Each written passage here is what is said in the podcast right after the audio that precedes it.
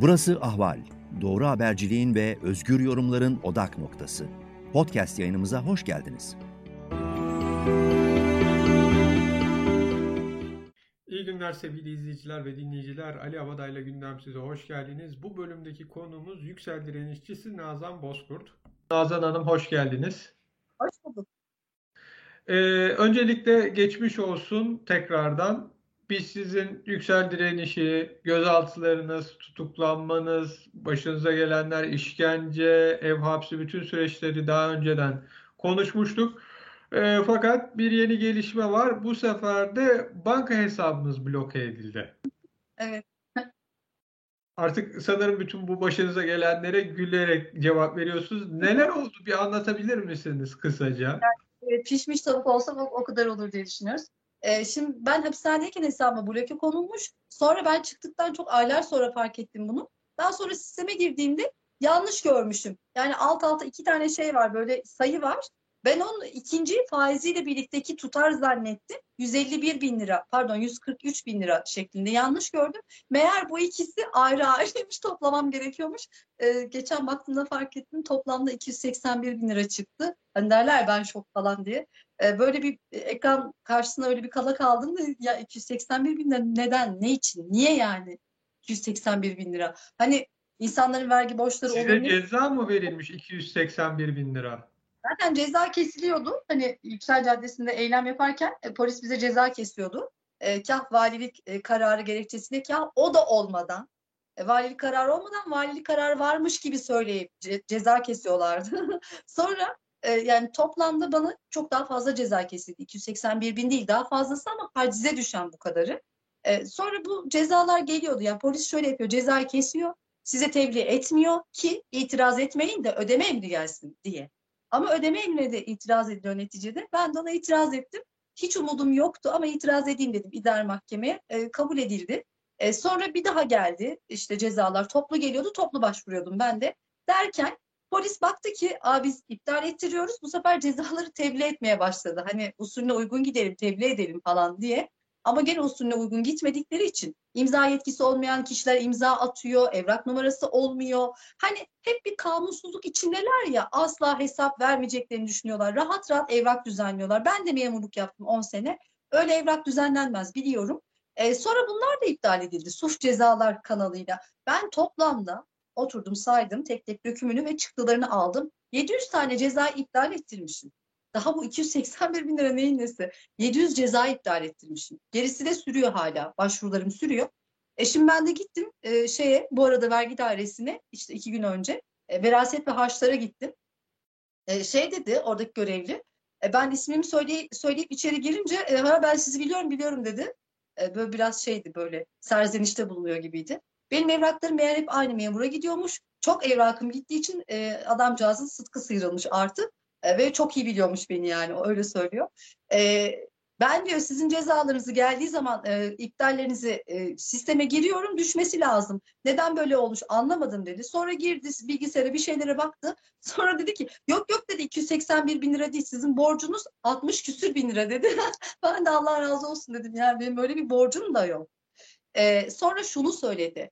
E, yani idare mahkemesinden bizim muhatap olduğumuz idare mahkemesinden gelen iptalleri biz işliyoruz ama polisin muhatap olduğu suç cezadan e, edilen iptalleri polis göndermiyor dedi. Ben de dedim ki neden göndersin? Çünkü benim lehime olan bir şey polis göndermez ki onu. Seneler oldu hala göndermemişler veraset ve harçlara. E, ama sonuç olarak e, şey dedim memur yani sözüne güvendim ben de. Hani sistemde bir güncelleme olmamış o kadar bir borcunuz yok ben bunları düzelttim. Şu anki borcunuz 60 küsür bin lira. Onu da 60 düşün... bin lira da polisin normalde göndermesi halinde düşecek bir para. Sanırım evet onlar e, ama e, sonuç olarak e, hepsi düştü. Ya bu beni bağlayan bir şey değil. Ben e, hepsini iptal ettirdim. E, kabul edilmeyen başvurum da oldu şu an Anayasa Mahkemesi'nde. Onların da iptal edileceğini düşünüyorum. E, bunları ödeyecek tek kuruşum yok ne münasebet yani. Hem insanları işinden e, edin hem insanlara meydanlarda eziyet edin, işkence yapın. İşlerini istedikleri için dava üstüne dava açın. O da yetmeyince e, para cezası kesin. O da yetmeyince insanlar iptal etmesine rağmen hala daha bunu e, sistemden düşmesin diye göndermeyin. Vallahi gerçekten yani e, şey gibi ya böyle derler ya Haçlı askeri falan. Böyle hıncın nedir diye sorası geliyor insanın. Bu kadar hıncınızın sebebi nedir yani? Artık düşün yakamızdan. Dün mahkemede de bunu söyledim. Bunun şeyi var mı? Polisin işlemi yapmamasının yani bu kendisine giden para cezasının iptal edildiği kararını bildirmemesinin bir cezası var mı? Veya hesabınıza bloke konulmasının sonrasında bir dava açıp bununla ilgili tazminat alabilme durumunuz var mı? Herhalde vardır diye düşünüyorum. Çünkü e, bir defa hani evraklarda bir şey vardır ya günlüdür. E, yani işte bir, bir, bir kurum bir e, kuruma evrak gönderdiğinde e, işte şu kadar süre verir. 7 gün, 10 gün, 15 gün süre verir gereğini yapılması diye. E, polisin böyle bir durumu yok ki. Yani mesela çok basit bir örnek vereyim. 10 Ekim'in e, firari sanıkların yargılandığı bir duruşmaya katılmıştım. Daha doğrusu yargılanmadı. E, bunlar IŞİD'le bağlantısı tespit edilen e, 30 kadar kişiydi tamam mı? Sözüm ona bulunamayan kişiler. E, mahkeme MIT'e yazı yazıyor. Bu kişilerle ilgili bir araştırma yap, yaptınız mı? Sonucu nedir bize bildirin diye. MIT ne cevap veriyor dersiniz? Devlet gizliliği gereği size bilgi vermiyoruz diyor. Mahkemeye diyor bunu. Böyle düşünün yani. Karşınızda polis olunca, MIT olunca öyle bir zorunlulukları yok ki. Aman kim bana hesap soracak. Öyle rahatlar yani. Peki e, bu hesabınıza bloke konulması dışında başka e, daha sorunlar da var. Size yeni davalar açılıyor bildiğim kadarıyla. Evet, bu sabah polis aradı. Sosyal medya paylaşımlarınız gereği işte karakola gelmeniz gerekiyordu, ifade vermeniz gerekiyor. E tabii bu kadar e, şey olan, bu bahsettiği karakol da bana iki kez dava açtırmış. E, ben beni hem e, dövüp, bana işkence yapıp benden şikayetçi olan, birbirlerini tanık gösteren. Hani böyle olur ya, polis e, şiddetin dozunu arttırdığı zaman, suç işlediği zaman e, şey olur, birleşirler 10 kişi, e, dövdükleri kişiyi suçlarlar ya, birisi tanık olur, öbürü mağdur olur, biri müşteki olur falan. E, bizim bu karakolda iki tane böyle dosyamız var. Bana birinden ceza verdirttiler. Bundan da muhtemelen ceza verdirecekler. E, ve benim gidip böyle bir karakolda ifade vermem, o karakolu muhatap almam zaten mümkün değil yani. Elbette ifade vermem ama e, sosyal medya paylaşımları gerekçe gösterilerek e, işte yapılan suç duyurularında 10 veya 11 tane takipsizliğim var benim. Hala suç duyurusunda bulunmaya devam ediyorlar ve vatandaş kılığına giriyorlar bazen. İşte e, falanca 155'e gelen falanca ihbar gereği Nazan Bozkurt isimli sosyal medya hesabında yapılan incelemede falan filan 155'e ihbar geliyor. Alo 155. Alo 155 diye arayan kişi linkimi de telefonla atıyor herhalde polise. Linkini oraya kopyalıyorlar. Bu kişi o kişidir falan. Sonra vatandaş diyor ki terör örgütleriyle bu kişinin irtibatlı, iltisaklı olduğunu düşünmekteyim diyor. Vatandaş kullanıyor bu kelimeleri. E, Yani biz sanki bir, sanki anlaşılmıyor gerçekten polis oldu. Sürekli bunu yapıyorlar. Dün de duruşmalarım vardı iki tane. Bakın e, gerçekten böyle yapıyorlar ya. Size işkence yapıp sizi suçluyorlar sonra. Bir tane kadın polis benden şikayetçi olmuş. Kolumu kırdı diye. Ama kolu nasıl kırılmış? Ben onu itmişim kapıda duruyormuş. E, ben onu itmişim kolu kapıya çarpmış. Plastik kapı bu arada. Kapıya çarpmış, kırılmış. Tarak kemiği kırılmış ve bunu 14 gün sonra fark etmiş. 14 gün. Kırık tarak kemiğiyle dolaşmış, çalışmış, iş yapmış. 14 gün sonra fark etmiş ve gittiğinde de adli muayene olmamış. Normal muayene olmuş. Yani bir polis hani adli durumdan kaynaklı e, muayene olan bir polis adli rapor almak zorunda olduğunu bilir. Kurumu da kurumu ister her şeyden önce bunu. E, gitmiş normal muayene olmuş. Sonra da ondan da bir ay sonra benim hakkımda suç duyurusunda bulunmuş. Kolumu kırdı, elimi kırdı diye. Şaka gibi yani. Ben sadece gülmüştüm. Aha hangi savcı bunu dikkate alırdı, işlem yapar, ay ne komik falan diye. Dava açıldı. Yani sinirden gidiyorum hatırladıkça gerçekten. Yani böyle bir suçlama olabilir mi ya? Soruyorum yani. Böyle bir şey olabilir mi? Bir insan kolu kırılır da 14 gün sonra mı fark eder? Na- ne mantık bu? Ben de hakime böyle bir savunma yaptım. Daha önce polisin e, kemiğini kırdığı biri olarak e, kırığın ne olduğunu ben çok iyi biliyorum dedim. Yani anında çığlık attım. Bu kadında hiç öyle bir şey yok. Kamera görüntüleri ortada. Gülüyor, eğleniyor, elini kolunu oynatıyor, arkadaşıyla şakalaşıyor. Güvenlik şube polislerin dedikodusunu yapıyor. Oradaki karakoldaki arkadaşıyla birlikte falan. Yani gayet e, şey mutlu mesut yani. Hani elinde insan hani bir yerine bir şey olur da canı yanar da orayı tutar yani. Hani canı oradadır böyle "Hmm, ay falan yapar en azından. Bir nidada bulunur falan. Hayır hiçbir şey yok. Gayet mutlu elini kolunu sallıyor, şakalaşıyor arkadaşıyla kamerada. ne oluyorsa 14 gün sonra kırılıyor. Sonra da bir ay sonra benim hakkımda suç duyurusunda bunu nasıl tutuyor? e, bu kişinin e, gerçekten biz hani biz ihraç edildik de devlet tam Peki, olarak bunlara doktorun ya. şey 14 gün önce kırılmıştır gibi bir raporu var mı? Yani o kırığın sizin tarafınızdan yapıldığına dair Hayır. Çünkü Gazi Üniversitesi'nin raporunda diyor ki e, kolu ağrıdığı, ağrıdığı şikayetiyle müracaat etmiştir diyor. Ondan önce de diyor ki aynı kadın e, olaydan 5 gün sonra bir özel hastaneye gittim diyor. Güzel. Özel hastanenin raporu nerede? Yok. Özel hastaneye gitmiş. Elinin kırık olduğunu öğrenmiş özel hastanede. 9 gün daha beklemiş, beklemiş, beklemiş. Yani kırık tedavi edilmemiş. Bir de Gazi Hastanesi'ne gideyim, Gazi Üniversitesi'ne gideyim demiş. Oraya da şöyle gitmiş. Kolu ya benim elim ağrıyor. Kırık da dememiş yani. E hani kırıktı?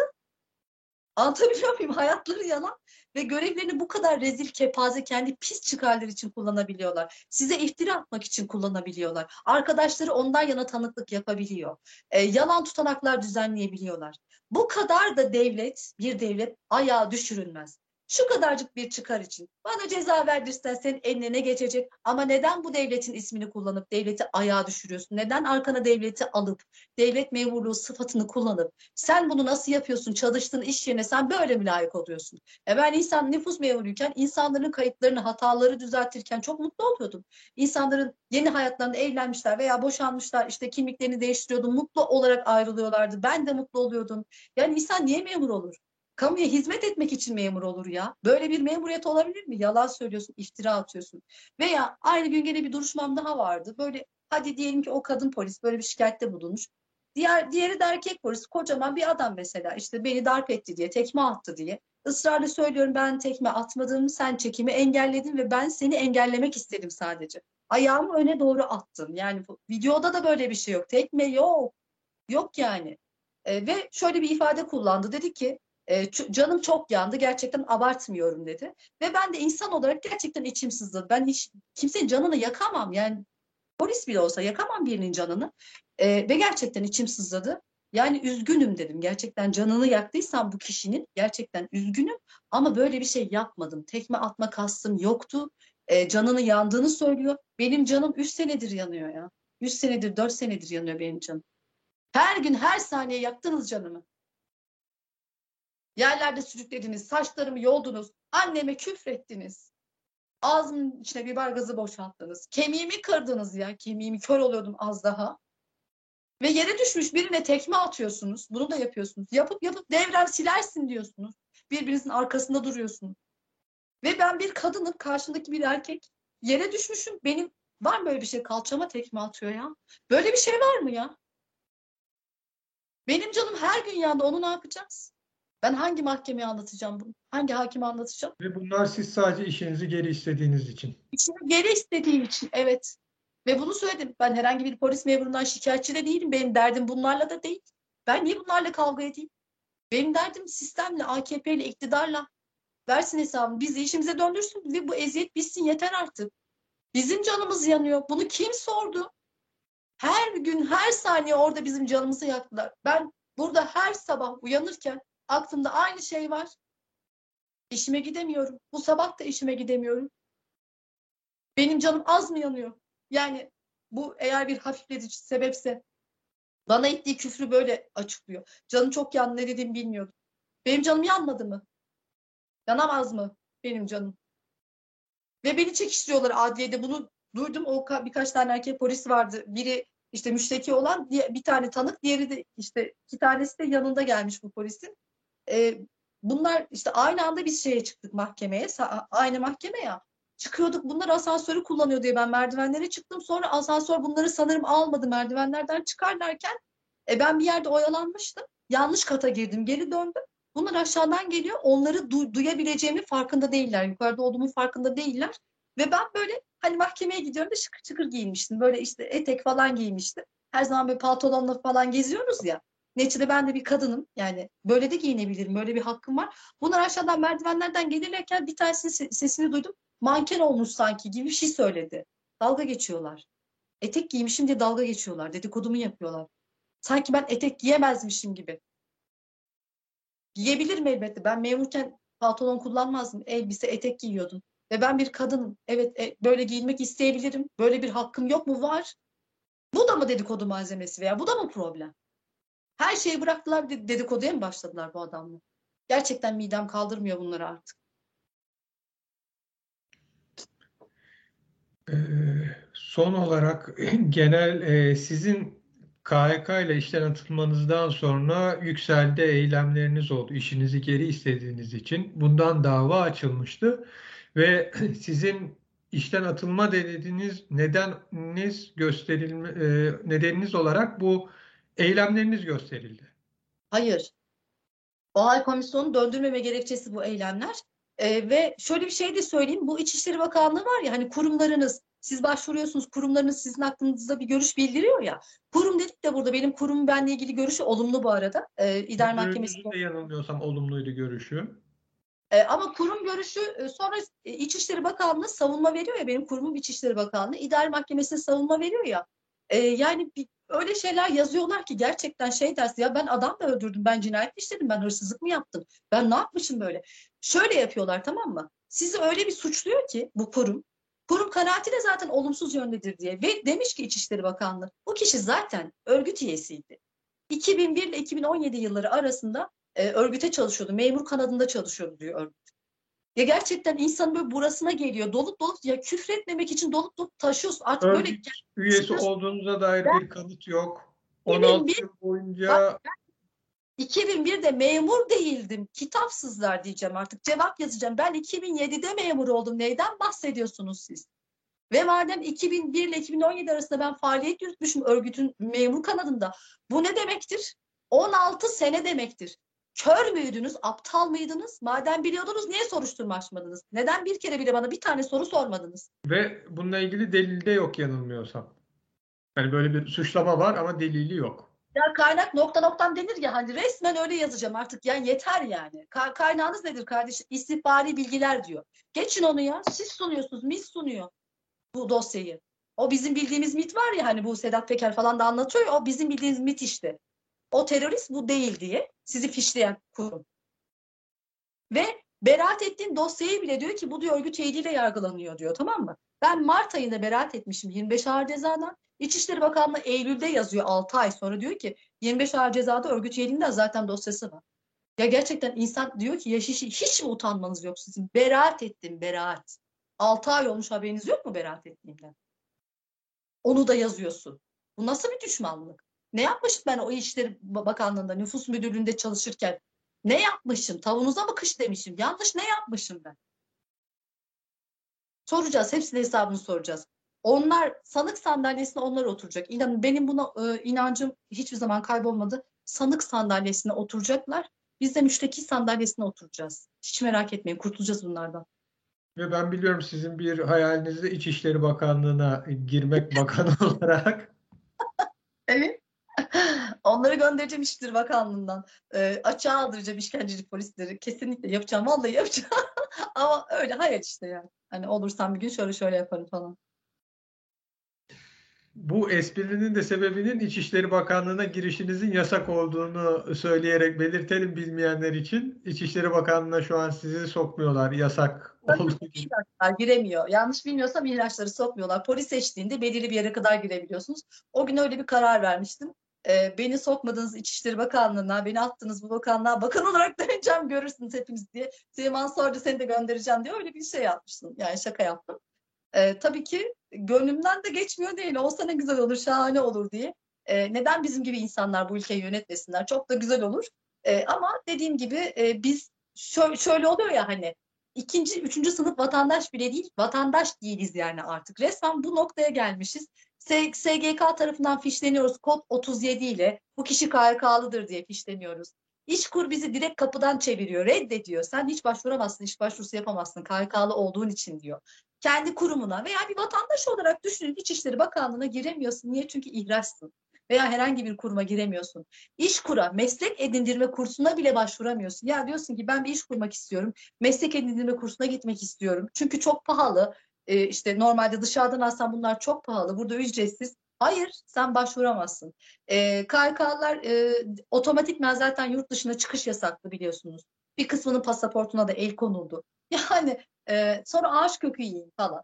Böyle e, şey gibi ya so- sosyal ölü, yaşayan ölü.